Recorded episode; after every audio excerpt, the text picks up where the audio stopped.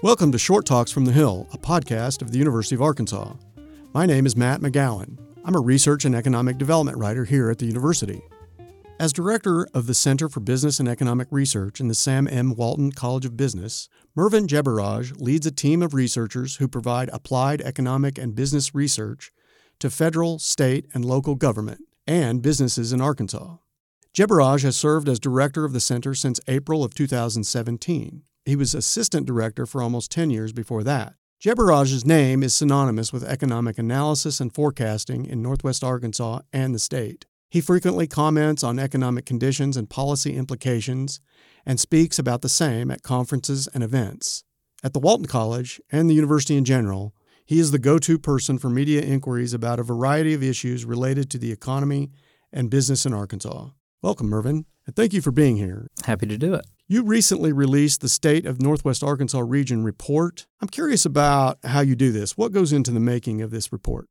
Think back to maybe about 2010 or so. The Northwest Arkansas Council was developing strategic plans for the entire region. And, you know, one important component of a strategic plan is always trying to figure out how to benchmark what you're doing. Um, you know, you can measure it against yourself, and we definitely do that. You also want to benchmark against other peer regions. And so we've gone through a couple of iterations, different iterations, and we're now on our third set of benchmark regions. When we started comparing ourselves to ourselves, we always look like we're doing well because we're improving from one year to the next. So pat our shoulders and move on. Uh, that's probably not the best way to be. So we started out with one set of peer regions that were more like us in terms of size and makeup. And we're now a region of about 560,000 people. And so you look at regions that are about our size, under 500,000 when we started. And so you're looking at places like Lexington, Kentucky, or uh, places like that. And then we continued to do better than them in every metric we measured. So we measure employment, business formation, research development activity, uh, home ownership costs, commute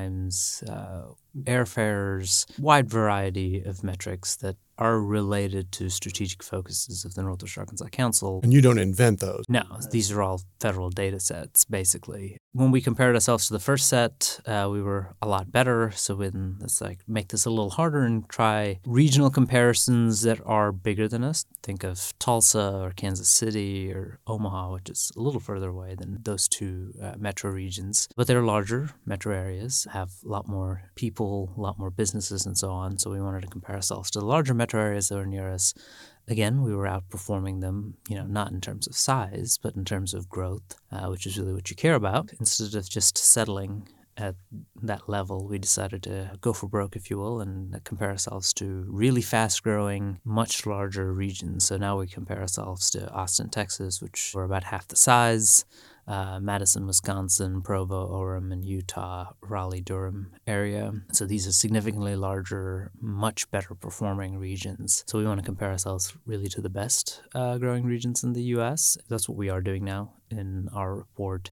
Oddly enough, we s- fall somewhere in the middle of the pack in a variety of these uh, indicators. So some, you know, we're uh, very rarely lead um, these metro regions in any of the indicators. Sometimes we do. Um, we did in median income growth this year. We outpaced uh, all of the metro regions we compare ourselves to.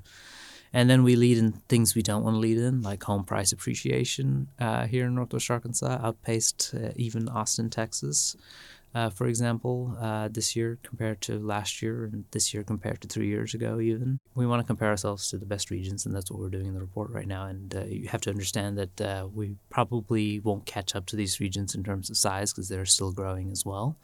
And they might always be larger than us, but now we have ourselves an aspirational set of peers. We want to be like these as opposed to comparing uh, ourselves to places that look exactly like us. I think the Austin example is pretty fascinating. I know, I, just anecdotally, I was down there five years ago, and I was on the south side of town, and we turned around and looked back downtown, and I think there were like 25 cranes I counted in the downtown area. They've built a lot of housing, and as a result, their housing prices have come down. Well, this is about Northwest Arkansas, not about Austin. Yeah. But so let's let's get to what you found. What did you find was the economic climate and forecasts for Northwest Arkansas? And, and, can you say anything about the state? Since the pandemic, so February of 2020, uh, if you want to think of the, you know, not the world as being not normal, but things were still normal here in the U.S. and definitely in Arkansas. If you compare employment growth, for example, since that point uh, in the state, we've added something like 70,000 jobs uh, since February of 2020, and more, little more than half of that came from Northwest Arkansas. So, like, the growth has been lopsided in the state. So, the state is growing as a whole in large part because Northwest Arkansas is growing as fast as it is.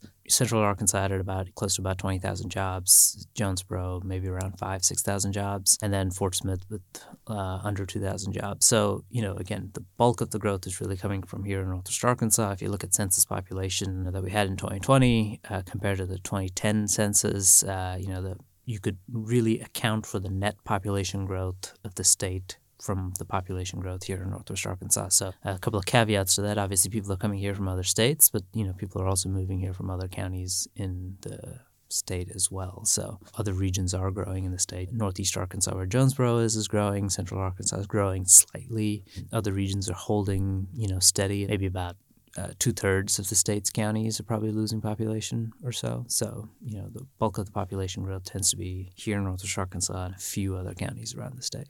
Is it important to say exactly where the job growth areas are? They say you said 70,000 extra jobs statewide? Statewide, yeah.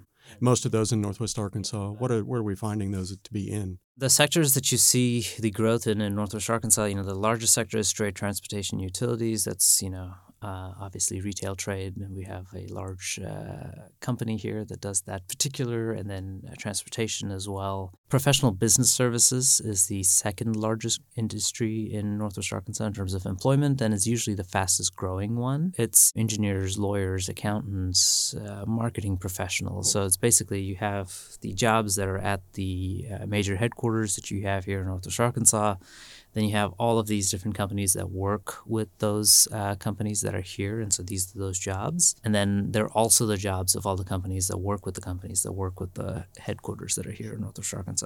The Triple. third level, if you would think about that. So um, that's where really that's the you know fastest growing usually, and then leisure and hospitality grows fast. Obviously, there's a lot more restaurants and bars and uh, recreational activities here in Northwest Arkansas, and uh, healthcare grows a lot here in Northwest Arkansas just because the more people you have, the more teeth that need to be cleaned, and the more eyes that need to be checked. I want to move on to something that seems to be on the mind of most people. I would say uh, I notice it when I go to the grocery store.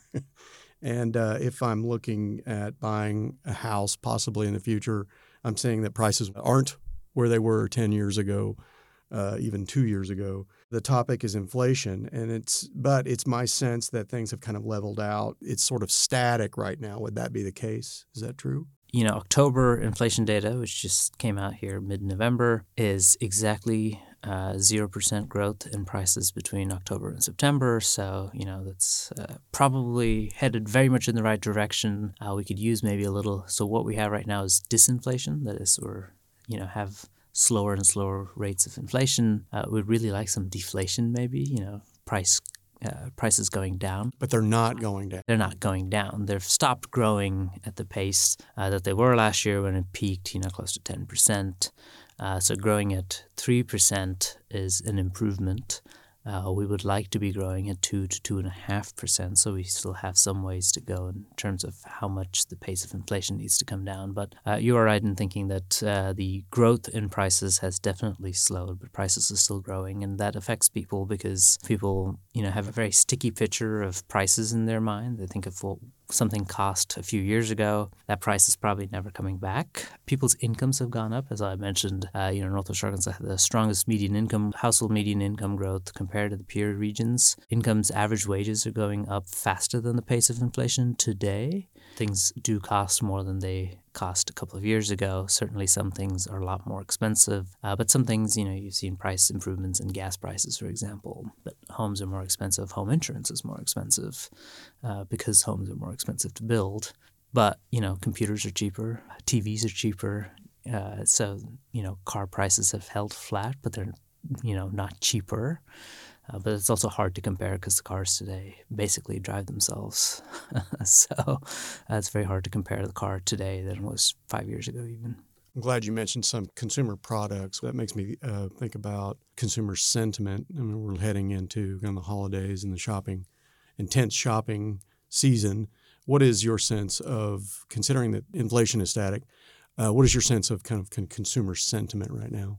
So, consumer sentiment has done this weird thing where you ask people how they feel about their household finances and they feel great about their household finances, but then you ask people what they think about the overall economy and they think the overall economy is doing terrible. So, it can be the two things can be true at the same time if a few households are doing well and most of the households are not. But it's quite impossible for all the households to be saying, you know, generally a vast majority of households to be saying, uh, our household finances are great, but then the economy is not doing well. So there's this odd disconnect. We haven't quite understood what's broken psychologically uh, for people, uh, where they have this disconnect between what's going on in their house and uh, household and what's going on in the economy overall. And so it's hard to really look at that. And, you know, we used to look at consumer sentiment and things and look at expectations and say, okay, well, if people think the economy is growing, they will spend more money. Uh, but people haven't thought that the economy is growing for a few years now, but they continue to go out and spend money. So I guess as long as people are spending money, which is what they're doing, and as long as they're telling us that their household finances are fine, then we would expect them to go out and and spend money over the holiday season. Short Talks from the Hill is now available wherever you get your podcasts.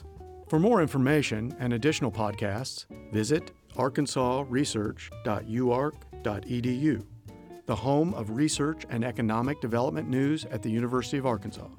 Music for Short Talks from the Hill was written and performed by local musician Ben Harris.